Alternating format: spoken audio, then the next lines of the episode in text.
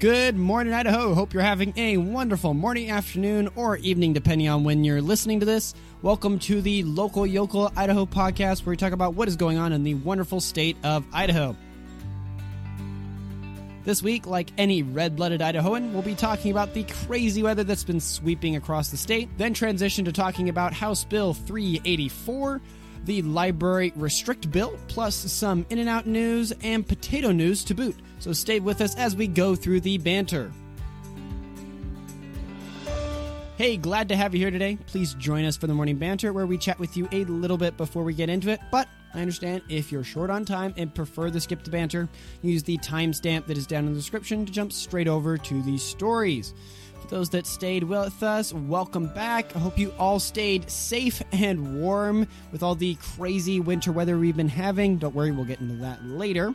Also, thank you so much for all the support you've given us on YouTube and Twitter this last week.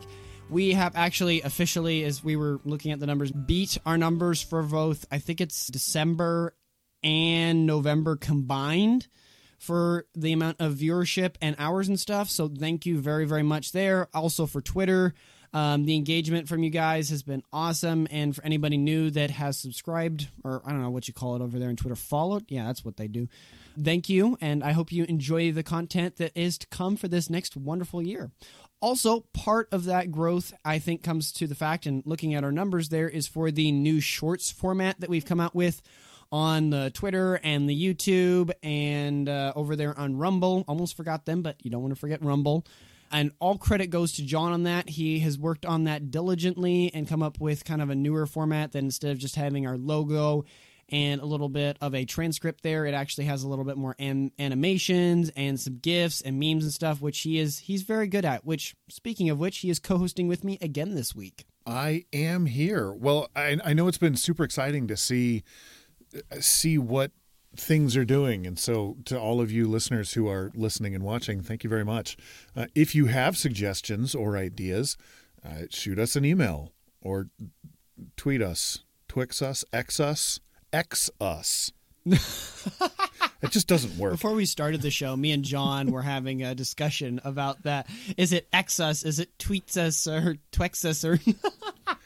Yeah, I, I don't know. I don't know if there's any community consensus on what what you call that at this point. But anyway, if there are things that you'd like to different see, formats. yeah, different formats or anything like that, if you have ideas, let me know. I I, I love I love ideas. I, I tell Tyler all the time, I'm not actually a creative person. I just kind of take a template and and massage it. So if you have creative ideas, I would love them. there was a bit of a history joke that came into my brain, but I, I couldn't tell if it would play well. I was like, hmm. Well, okay. The first thing I thought is, okay, he's a really good German, and I was like, no, the Germans they make their own things. They just over engineer it. And I thought, well, maybe the Russians they're known for copying things. I'm like, well, then that's the Soviet Union. I was like, okay, the Chinese, and they're like, no, that's another communist country. Think of some country that copies. That well, I, I guess just it kept falling apart. I, I, I guess my prototype is a communist country then, huh? You're like, okay, I'll roll with that. the the nice direction you could go is you could go and say, well, Sam Edison didn't actually invent the light bulb. Someone else did and, and he just made it better. So I'm carrying on in the great tradition of our forefathers of not creating new things, just making it better. Right. Anyway. in any case, the morning banter here is going to be a little bit shorter just because a lot of the stuff that we or I would me talk about in the band mixture of that as we're going through the discussion, interesting tidbits. Because as we were sitting here to kind of prep for what we wanted to talk about and some of the stuff we wanted to share for the banter, if we do all that, well, then it's just kind of kind of spoil all the wonderful transitions and things as we get into it here later.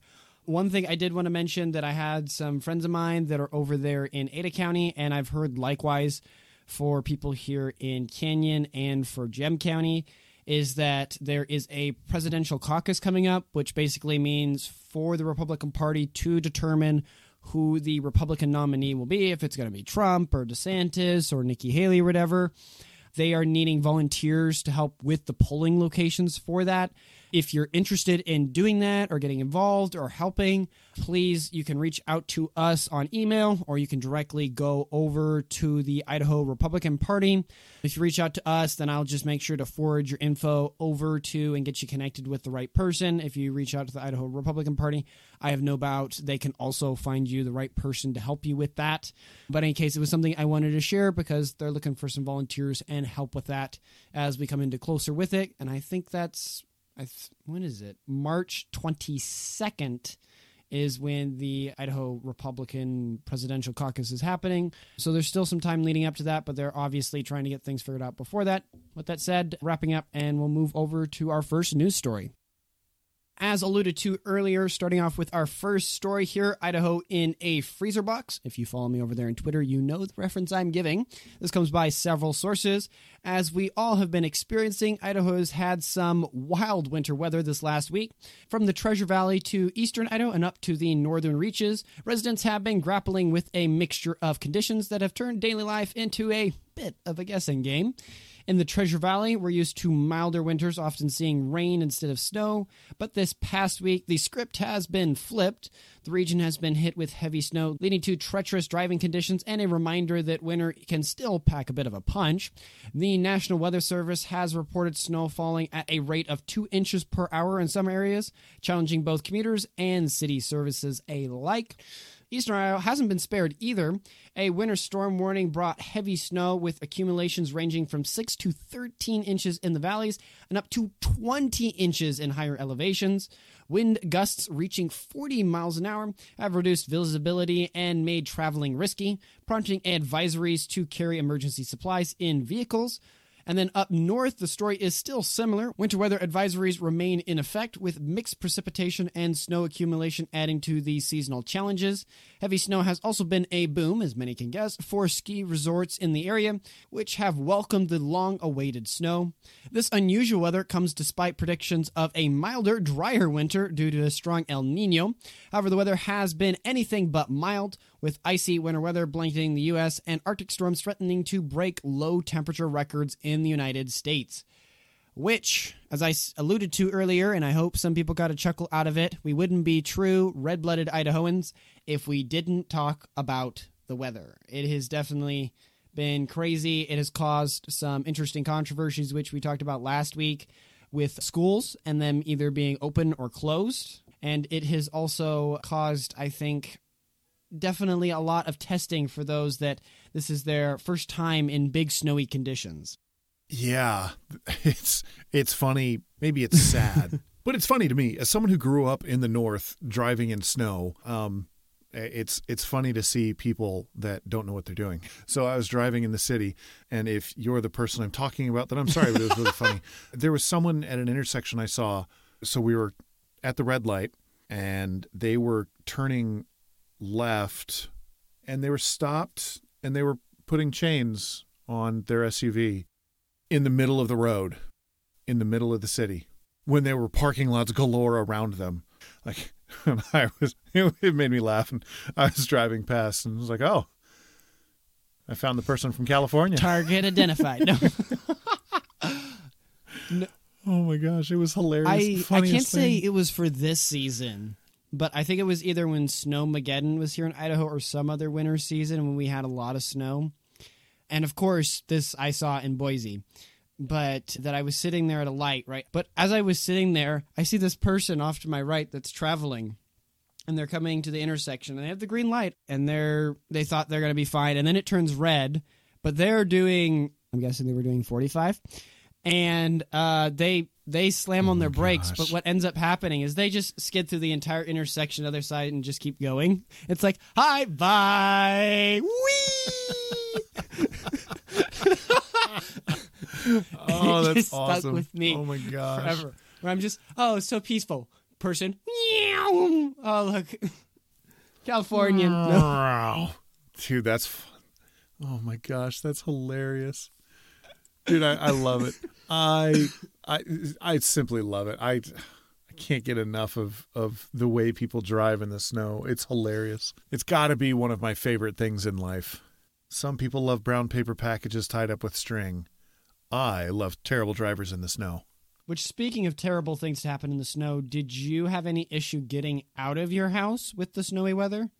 Yeah, for us, so you know, we live relatively, or we live in the city. Our neighborhood doesn't get plowed, and then our driveway is is slanted down towards the road. oh, no so fair.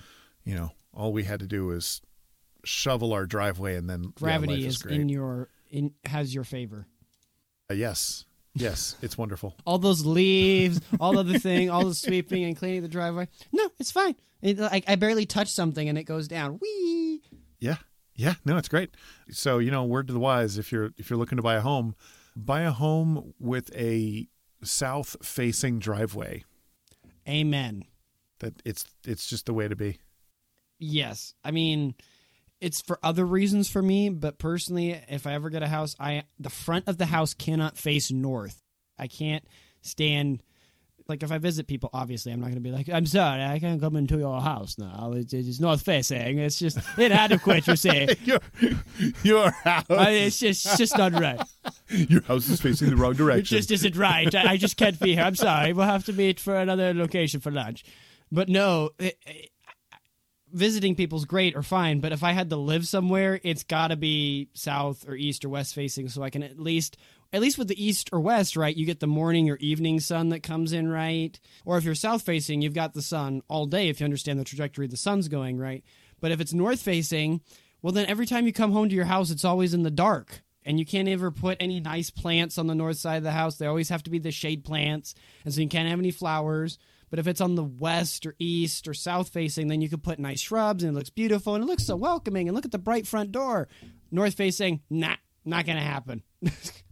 Yep, south, south facing is best for a plethora of reasons. Especially with the snow and ice. Yeah, I drive around our neighborhood and I, again, I laugh at my neighbors who who have the displeasure of being in that situation. I feel so sorry for you, old bean. I, I just, I, I had it right this time, you see. Bad good luck for you. yeah, I don't know what it was with me and my British accent. Yeah, I don't know how don't much know. is going to get to the final cut of this, but for anyone out there that does get to hear this, I am on a British swing this evening, I guess, for my jokes. Uh, apparently we're we're British now. The Brits are invading Idaho. The British are coming. The British are coming. Oh Gosh, uh, that's hilarious. But in any case, I hope you're all staying warm. But all in all, I'm very happy that we have the snow, and hopefully, you're all taking advantage of it and going uh, skiing and snowboarding for all the people out there that I know that love it. One of these days, I will have to do it. That will be a fun video to make for the channel for sure. But we'll move on to our next story here. The Idaho legislature revisits bill restricting minors' access to harmful material. This comes by several sources. In a move that is bringing old wounds back to light in the Idaho State House, a bill restricting minors' access to materials deemed harmful has been reintroduced. House Bill 384, also known as the Children's School and Library Protection Act, is a revised version of last year's vetoed bill with some tweaks. It aims to restrict access to materials deemed harmful to minors in public and school libraries. This includes content that depicts nudity, sexual conduct, or sadomasochistic abuse. The bill would allow parents and guardians to sue libraries if such materials are made available to minors, with potential fines of $250 per violation. The bill has sparked a heated debate. Proponents argue it is necessary to protect children from inappropriate content, while opponents see it as a veiled attempt at censorship and an unnecessary financial burden on libraries. During a nearly two hour public hearing, librarians and educators voiced concerns about the bill's vague language and practical challenges of implementation, such as the need for renovations and additional staff to monitor adult only sections. As the bill moves to the House floor for a vote, as of recording this, it is clear that Idahoans are left weighing the implications of this legislation. Will it serve as a protective measure for minors, or will it infringe upon the freedom of information and lead to a slippery slope of censorship? which me and you, listener, have talked about this in the past. Granted, it's being reintroduced with a couple changes. So, going through kind of some of the changes on it, there isn't a ton. As I said, one of the things that has changed though is they've added the definition of schools. Now you might say, why need that definition? I know last year when I was hearing the discussion, there were people that were raising some concerns that it wasn't being clear about what libraries or stuff would be affected. And it was like, oh no, it's going to be private. It's going to be all the places that have books, and you're going to have these sections everywhere, and blah blah blah blah blah blah blah blah blah. A bunch of fear mongering. And so they've changed. They've added a section, uh, point eleven of section one of the bill, meaning quoting here schools meaning any public or private school providing instruction for students in kindergarten through grade 12 so that clarification is in there one of the things they did remove and i heard this was another contention on it getting passed and stuff because people were arguing this was too vague that there was a definition here of you know different sexual material and stuff and they removed yeah. according to prevailing standards in the adult community with respect to being with substance for minors. That has been removed i guess for a little bit more of clarification's sake. And then they changed the the level of the fine has changed which last year governor little vetoed it partly on that position that he said it would cause a bounty system for the libraries where people would be going to look for violations or test them for violations and didn't want that to be encouraged. So originally, I think it was like a thousand dollars per infraction, but now it's been moved down to like two hundred and fifty. Yeah, two hundred and fifty per violation. That makes sense. Uh, so here's here's the thing that I've that I've seen with anybody who who argues the other side of materials in school libraries because your main talking points that you run across are this well, banning books is bad. And then from there, you go on to talk about books like Gone with the Wind or, you know, Tom Sawyer things that may ha- they're educational, but they have some possibly risque scenes. Sure, risque or language or depictions of slavery or uh, you know something, and and so that's the main talking point. Is like, wow, they're getting rid of those books. It's so bad, and but then if you actually talk to these people and you bring up the books that are actually in our school libraries, and you're saying, look, these are the books we're trying to get rid of most intelligent human beings are going to look at that and be like, well, yeah, that shouldn't be in the library why is that in there? It's like, I know. That's the problem. That's what we're trying to solve here. And so I, I think when it comes to people supporting or not supporting this bill, I think it's more a, a public perception thing. Right. And, you know, kind of springboarding off what you're saying there, which is very true.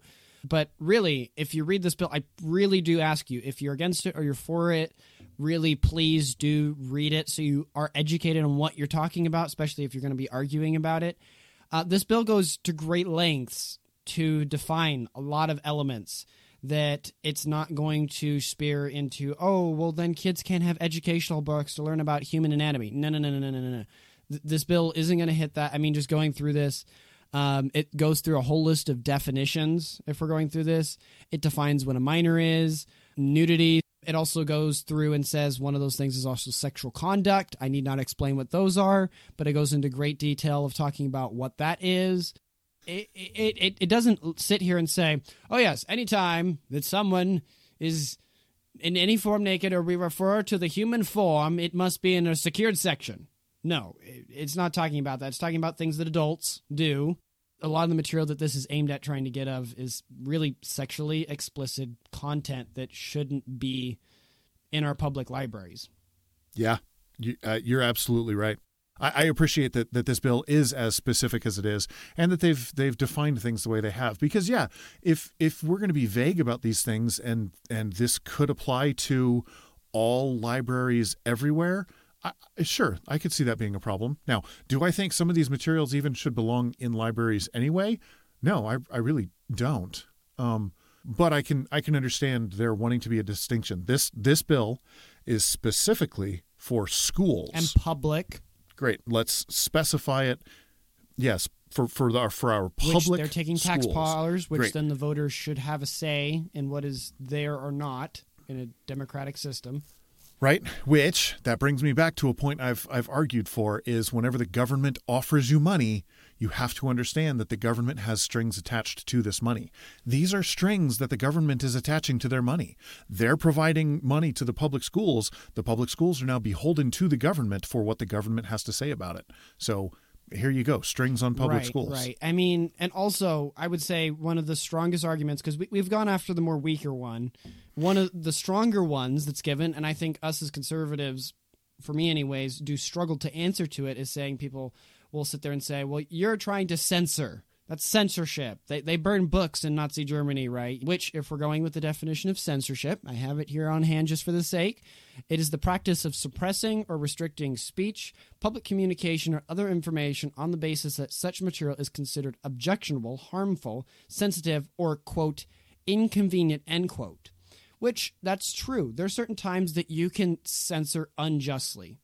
That you can take certain people in the sense of free speech that you have the right to in a sense express your ideas if they don't pose an immediate threat to someone right but on the flip side i would like to make the argument and i think it's something it's a no-no place in conservatism sometimes that there's also such a thing as good censorship that if there are things in a sense that aren't prudent that aren't good right the these are things that we have a vested interest in a way to I would say keep away from society, just like a drug. That if if there's a drug that has a 90% addiction rate, right? And out of that 90% of people, you know, obviously 90% of them aren't going to get off that drug. And then you say from that percentage over the course of time, 80% of them are going to die from it. Should we ban the drug? Should we censor the drug? Well, yeah, we should ideas can be that way too, that they can destroy families, and it's not good. Now, I could totally see the argument if this was for banning it from adults as well, which we could go into that later, but I really want to focus on the fact of why in this specific case it's a good thing because children, what what do parents do? Parents are supposed to shield and nurture their children to eventually become adults. Part of that is that parents censor all the time. And that's a good thing. You're not being a good yep. parent if you don't censor the content and the speech and things your children do because they don't know better. They're children. This bill is specifically talking about children and the access for minors. And so I, I really think the censorship yeah. argument falls apart really badly at that point when you're getting into that point for minors. Yeah, I, I would agree. And also, I I, I don't want to toot my. You can go look at this, but I had a conversation on Twitter with a gentleman about pornography this last week. And in that discussion, we were kind of going back and forth about, well, you know, where where in the United States does the United States have the authority, right, to try to legislate on what is right or wrong, right? And one of the final discussions is we got, because obviously as a Christian, I believe that um, all authority comes from God. If you want to go look that up, I think that's Romans 13 where it starts talking about that. And so, be it our country, be it the U.S. Constitution, it's all subservient to that thing. And he eventually asked me, well, okay, cool. You said all those points, but what does the U.S. Constitution say? And in the very first part, it says, We, the people of the United States, in order to form a more perfect union, establish justice, ensure domestic tranquility, provide for the common defense, and promote the general welfare and secure the blessing of liberty to ourselves and our posterity, do ordain and establish this Constitution for the United States of America. And the point I gave is if we allow pornography to be seen by children, does that promote domestic tranquility? does that provide a common defense for the weak, nope. which is children and women? Does that promote general welfare? And does that secure a blessing of liberty for ourselves and for our future generation? That's what it's talking about by posterity. I would say no. And so we should have every right by at a state no. level, at a personal level, and at a national level to censor things like this for children. Yeah, I, I read I read that exchange with you be, between you two, and I, I agree wholeheartedly. Anywho, pornography, be it written or in, on the internet, is bad. And I think this is a good bill. But if you disagree, please reach out to us. Now, on a little bit of a lighter note and something that you can definitely take the kids to, In and Out expansion, new location proposed in Meridian. This comes by the Boise Dev by Autumn Robertsons. Meridian could soon be home to a second of four In and Out locations. Since its opening in December, the California based fast food chain at the Village in Meridian has had a very steady line of customers. Even a month after it opened, to keep up with the crazy demand, it seems a second location near the corner of 10 Mile Road in Chinden could be in the works. Preliminary plans reveal a 3,860 square foot in and out on a vacant parcel near Costco, with a future address listed as 5985 North 10 Mile Road. The site plan includes 84 indoor seats, 34 outdoor seats, and ample space for drive through lines and parking. These plans are still in the early stages and require approval from the City of Meridian before moving forward. A hearing date has not been set for it either. All that to say, and for those who are just hearing about this for the first time, In N Out, in addition to its Meridian locations, has plans for a restaurant in Boise at the site of the vacant Pier 1 import store at the Boise Town Square Mall, and another in Nampa at 16225 North Marketplace Boulevard. Construction for those locations has not started yet, though. But as we can all guess, In N Out has been very popular it's still super busy. I was actually out today and I drove by the In and Out over by the village. And yeah, it was still a very, very long line. I actually drove past and I thought, who, I don't know. It's been a couple weeks. Maybe on my, after I get done with the drone job, I'll drop by and actually try some In and Out and do that because I have my, all my camera gear and I can shoot some stuff for the Twitter and blah, blah, blah. And I, drove, I was like, nope, nope. The Idaho spirit is just too strong within me. I no, no, that line is too long. I'm just going to wait longer for people to not be at the in and out line. yeah, I'm with you there, man. I will get there at some point and I don't know, I might enjoy it. My my brothers swear by it too. They they like in and out. And I I don't know, I've never had it and at this point, you know, it might it might, it might be. be a little bit before I have in and out. yeah, I one thing I did admit, and someone brought up to me, I didn't have a good answer, so I did a little bit of preliminary research, and I wanted to kind of talk with John with this on the show about it. Is question why Idaho? In and Out is a super popular brand. There's a lot of places they could build more uh-huh. stores, but why the Treasure Valley? I heard some people say they've got to have an in, you know, like there was somebody that's like a friend of the family that owns In and Out that's like got to be here in the valley. I heard some discussion about that. And so I was really curious. And so I went out and did some of my own, I guess, theorizing. I might be wrong on this, but, you know, some fun discussion. And so what I did, John, is I went and searched the top 10 states that Californians have moved to in the last, I think I did like 2019 uh-huh. to 2023. And so I pulled them that list, top 10. Obviously, the number one is like Texas, because you have a lot of work there. The climate's similar, but it's conservative, economy, blah, blah, blah, blah, blah, blah, blah. A couple ones below that. I think Arizona was in that list. I think Nevada was there. Florida was there. But anyway, I went and looked that up. I found that list.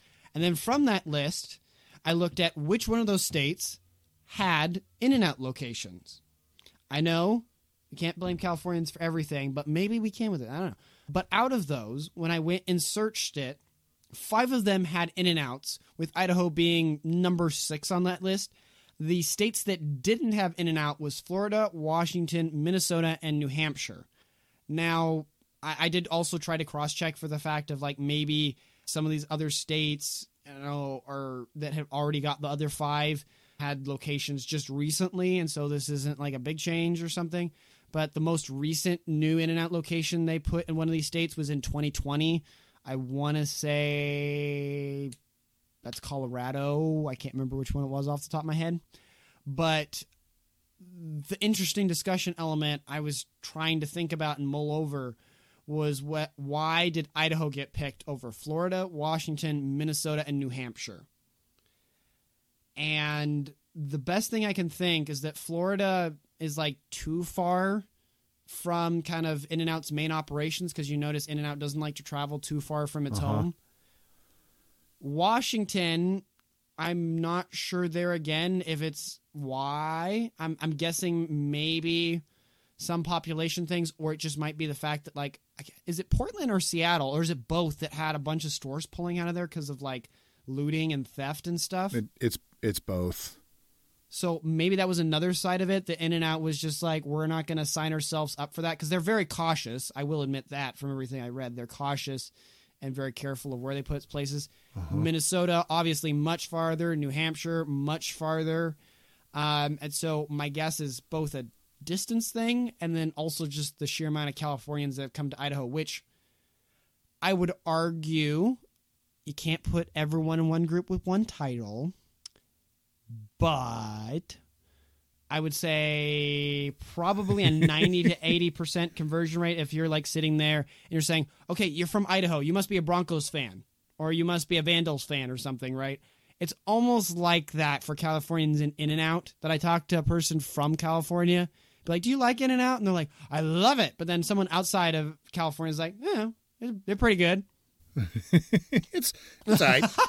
yeah, no, I can I can I could follow that logic. I mean, obviously if if someone likes your stuff, you want to put it there so they so they buy your stuff. Like that just that's marketing 101. And with food, you you can't ship food like that. I mean, you can ship food, but you're not going to ship fast No. food. So it, it makes sense. I, I like I, I like your, your line of reasoning. it, it makes sense. Okay, it's, it's like that scene out of like just- Kuzco. I it's just like don't a get it, Kuzco man. meme or something. you see, if we find the Californians, then we go. Yeah, I, I don't have the voice down, and I can't yeah. do the thought that's- process that's- fast Yep, enough. that's exactly what it is. Uh, I really hope someone out there makes that meme. If you do, I will Yeah. post it on the Twitter, and I will give you full credit for it because that would be hilarious. Nice. Uh, but yes, yes, it it it seems Yep, that they're trying yep. to meet the demand. Another location. I'm not too much looking forward to the one that's coming near the Karcher exit because that's kind of the exit I get on and off of, and I don't know how busy that's going to be. But hopefully, the one in Boise opens first because I, I have a feeling a lot of Californians that live in Boise are probably going to the one in Meridian that's causing the busyness. So I'm hoping they open the Boise one before they open the Meridian one up by the Costco. But in any case, Exactly. we'll move on to our next story. Moving on to our next story, we have LGBTQ students sue University of Idaho over alleged discrimination. This comes from the Boise Dev by Sydney Kidd. Up in the frozen north of Idaho, a third lawsuit has been filed against the University of Idaho's College of Law. Three law students claim university staff have engaged in a pattern of discrimination. This includes professors telling LGBT students they will go to hell, giving the contact information of LGBT students to anti LGBT groups, and professors ignoring students making racist comments. The students claim the university responded weakly to these incidents, making them feel unsafe. The plaintiffs also claim they received harassment from a group of students involved in the school's Christian Legal Society chapter, which filed a free speech lawsuit in 2022 against UI. The federal lawsuit claims CLS is opposed to same sex marriage, LGBTQ relationships, and it is said that its members believe religious organizations should be allowed to discriminate against individuals based on sexual orientation and gender identity. The lawsuit asserts that the university did not adequately respond to the harassment, perpetuating the problem. The students reported incidents to various deans and the Office of Civil Rights and Investigations. The law school's dean, Johanna Kalb, to whom students say they repeatedly reported issues without much response, is stepping down from her UI role at the end of the spring semester. One of the plaintiffs has since transferred out of UI's College of Law. The other two did not transfer due to the prospect of losing class credits. They opted instead to attend school on an entirely remote basis. One also graduated from the school in December 2023. According to the article, both of them have been diagnosed with post traumatic stress disorder, which I don't even know what to say. we'll do our fairest here. Okay, you got everyone's got to have their day in court. We kind of broke it down here into three parts of the accusations and stuff. But the first part of the accusations that they're giving that we kind of broke down here is one of the students' issue is that she raised her hand to uh, bring up a comment, but she wasn't called on. I'm quoting the article. I, I am not, unless the article's wrong, which you can talk to Boise Dev. That is one of the th- bases that the plaintiffs are arguing as a form of discrimination. That the professor did not choose them when they rose their hand. How dare he? We're serious. Serious, yes. Very serious. Yeah. This is a very serious problem.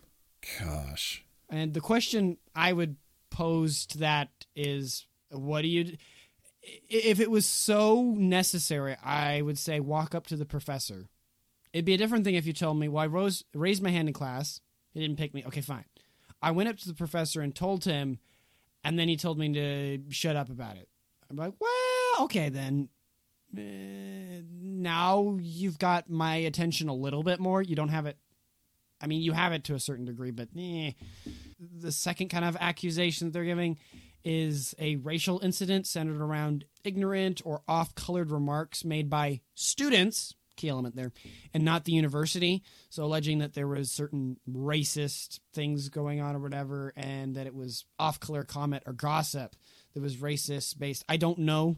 Also this was done by students so i don't know why they're suing the university for gossip that students had which is kind of like private and free speech type of thing. So I would say they should have more gone after the certain students that were gossiping and not the university would be my kind of stick on that. Am I am I far am I am I really crazy, John? No. I, I I think I think you're I think you're on the the right track. I mean, truly, the the the response I want to give is just dismissing nonsense, and that's what this feels like. It feels like people who who are looking for reasons that they can be mad. That's what it feels like. Now, or I'm a victim. r- right, it's it it it seems like it feels like to me victimhood mentality at its best or worst, depending on how you want to call it. Trying to be charitable. So for the first part, the the first one, the first issue that was brought up is she she was raising her hand and wasn't being called upon. If this was like a continual thing, and when she brought it up with the professor, the professor said, "Yeah, I don't call upon you because you're black, and I don't like you because you're black." Well, okay, maybe that's an issue. If it was like a one-time thing, what are we doing here? If it was like there were 30 people that were raising their hands and and she was one of the 29 that didn't get called upon okay cool like I, this that that's not a reason. So even being the most charitable possible and being like well he asked a question. Maybe she was the only person that raised her hand. And he was like well since no one wants to talk about this we'll move on. And she's like oh i'm so offended. Like maybe she went to talk to him. And then the professor's like yeah i don't call upon you because you're you're a black lgbtq whatever. Okay i could see the university Right. should step in to to adjudicate that issue because that sure that sounds like an issue and it should be dealt with. I have a hard time believing that's what this is but you know okay if that's an issue then that's an issue and and it should be dealt with. I don't know what the punishment would be. Probably Yeah, that's what I was thinking as well. We have in our notes here, what would the university even do? With the hand raising, I don't think you can do any punishment because e- either you sit there and tell the professor, you always have to accept her when she raises her hand, which then that's not good. And then uh, it, I, I, there's no solution for that. The second part, I could see where the, the you could the, the university could give some reprimands or things. I don't know. it would have to be centered around the professor because the professor was breaking school policy with this student. And if the professor is breaking school policy, okay, I can see grounds for there being issues. If the school has a policy about I don't know, fairly treating people when you ask questions and they raise their hand, then great. If you broke a policy, you broke a policy. That that's understandable. So I guess that's that's where I fall on this first issue. I mean, I, I think that's fair sense. You know, you're you're kind of diverting over and saying, well, you know, school policy. If the school is committed, right, it's come into a commitment, a promise with the student of this is the way we're going to treat the people who are academically here. I think that's also fair. But I guess on the third point, which is the one I think that has the most grounds, the plaintiffs claim that a student physically attacked them at a party for being gay. The school issued a non contact order between the parties, but kept them in the same class.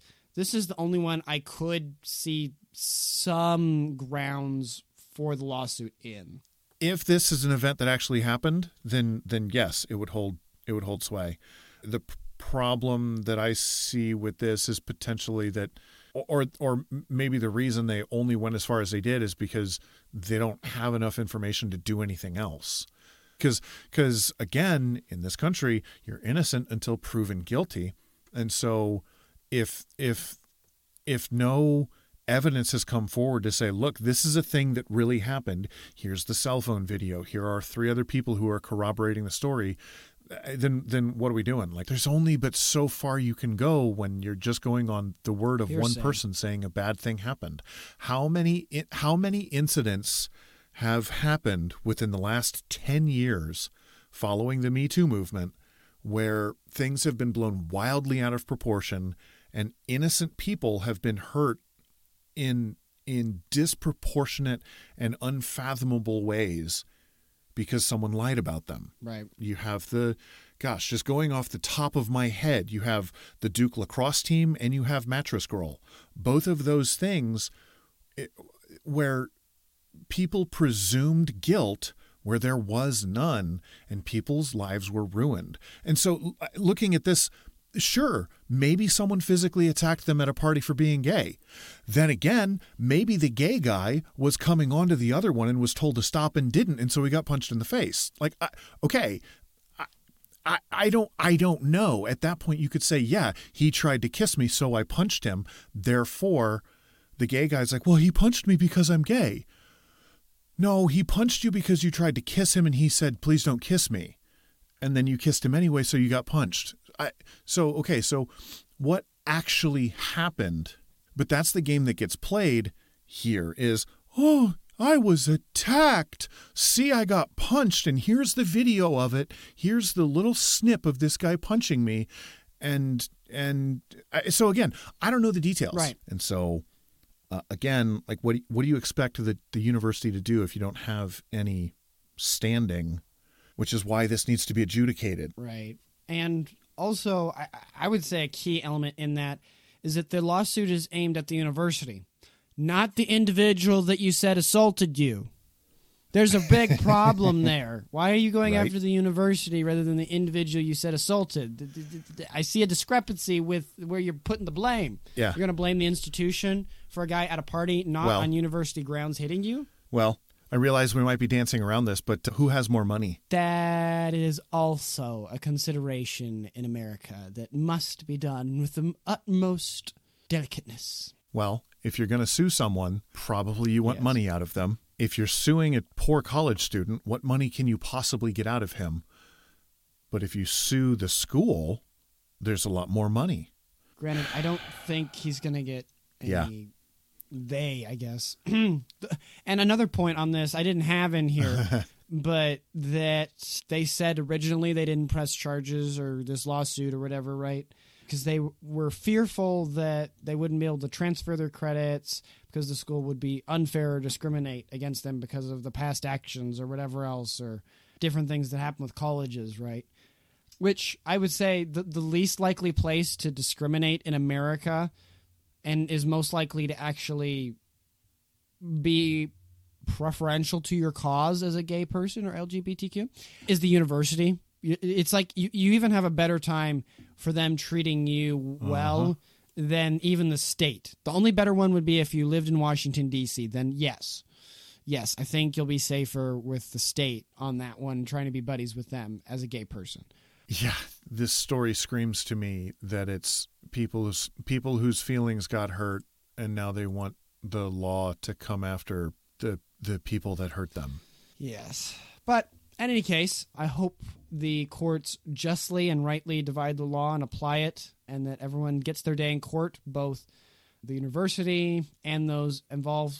At the end of the day, here at Local Yocal, we want justice to happen. If they truly you know someone assaulted them on that grounds that's that's unacceptable that shouldn't happen any case m- we'll move on to our next story that's a little bit of a lighter note and uh, keeping with uh, idaho's roots. Next one is build a spud. See what i did there with roots? We're getting to spuds. I know spuds roots tubers there's different things. Anywho i just saw, i tried okay I try. Clever. See, I was as clever, as an Idahoan can be sometimes. Okay, we try. We really try. Anyway, to build a spud, a new way to enjoy Idaho's favorite vegetables. This comes by the Boise Dev by Gretchen Parsons. A new eatery dedicated to Idaho's favorite starch vegetable has opened its doors in the Boise Towne Square Mall. The restaurant, aptly named Build a Spud, is located in the food court between Lucky Chef and El Cazo and began serving customers in December. As the name suggests, Build a Spud allows folks to customize their own baked potato. You start by picking a protein, chicken, ground beef, steak, or pulled pork. I hope it's smoked. That would be delicious. Then you can add a sauce, garlic, butter, barbecue, buffalo, or ranch. And then you can cheese it up with some shredded or nacho cheese and top it off with some jalapenos, bacon bits, and more. But for those who prefer a little bit of a pre built option, the menu also has options like a taco tata and a chili tata. Great job on the names. Me and John did have to figure out how to pronounce them there, but they are definitely unique, along with a few soups, salads, and french fries. Build a Spud is a counter service restaurant offering a quick dining option for shoppers. It is open seven days a week from 11 a.m. to 7 p.m. and until 8 p.m. on Friday and Saturday. This new addition to the food court is a testament to Idaho's love for potatoes, which we most definitely have, and a creative way to celebrate our state's favorite vegetable. So next time you're in the Boise Towne Square Mall, you might want to check it out which this definitely sounds interesting. I know I there's a lot of different ways people like to do it. I know some people like I met one guy that he'd do a baked potato and he'd like cut it open, but you can't cut it all the way. He's like you got to cut it half so you can split it open, but it won't separate.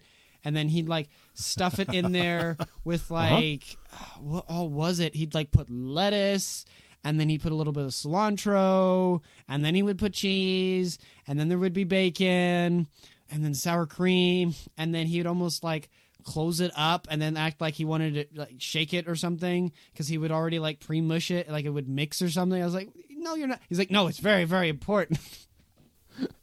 and he loved the daylights out of that thing.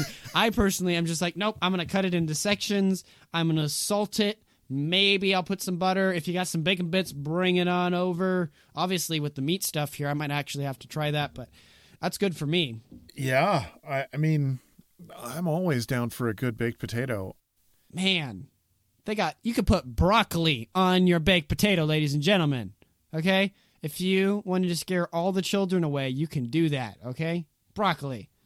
Go for it. Well, I have to say that if you're if you have children and they don't like broccoli, then that's a you problem, because my children love broccoli. I can only, I only like it steamed. and it's awesome. Like if you have it raw, I'll eat it, but it's not great. Like, okay, cool, I'm eating it. Like, you know, fine. But I I love it steamed. Yeah. Steamed broccoli, steamed cauliflower. I will say I like steamed cauliflower more than broccoli. It just kind of depends on the day, but steamed, oh, so good. Yeah, broccoli is wildly good for you. It has it it has a decent amount of protein, a, de- a, a decent amount of vitamin C.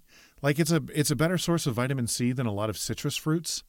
So, you know, when you're sick, eat some Right. broccoli. Yeah, it's great. It's got vitamin Z or vitamin B, magnesium. Scientists, we have added Z to the vitamin scale now. Okay, we've got Yeah, vi- we got vitamin, Z. and no, it's not the zombie vitamin. Okay, don't go there. Or if or if you're from Canada, that would be vitamin Z. But we don't we don't Also, approve. I went on the Google Maps and I found the menu for it, coming back to the uh, starchy, delicious thing that's super healthy for you. Wink, wink.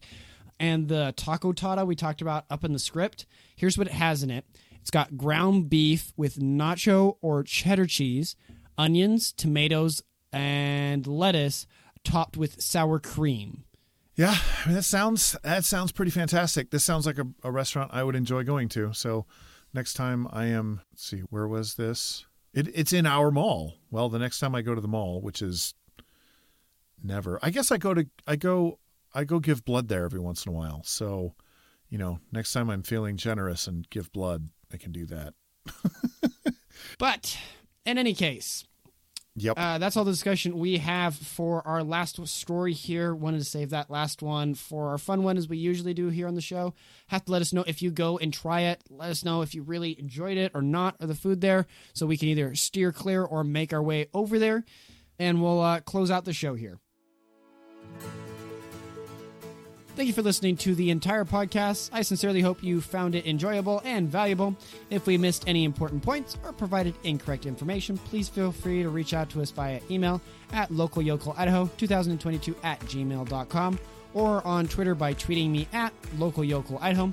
With the small team we have here, we're not able to cover everything, but we do our best to cover the most important and interesting stories. Thank you for your continued support and assistance. That's all for now, and I wish you a fantastic rest of your week. Godspeed.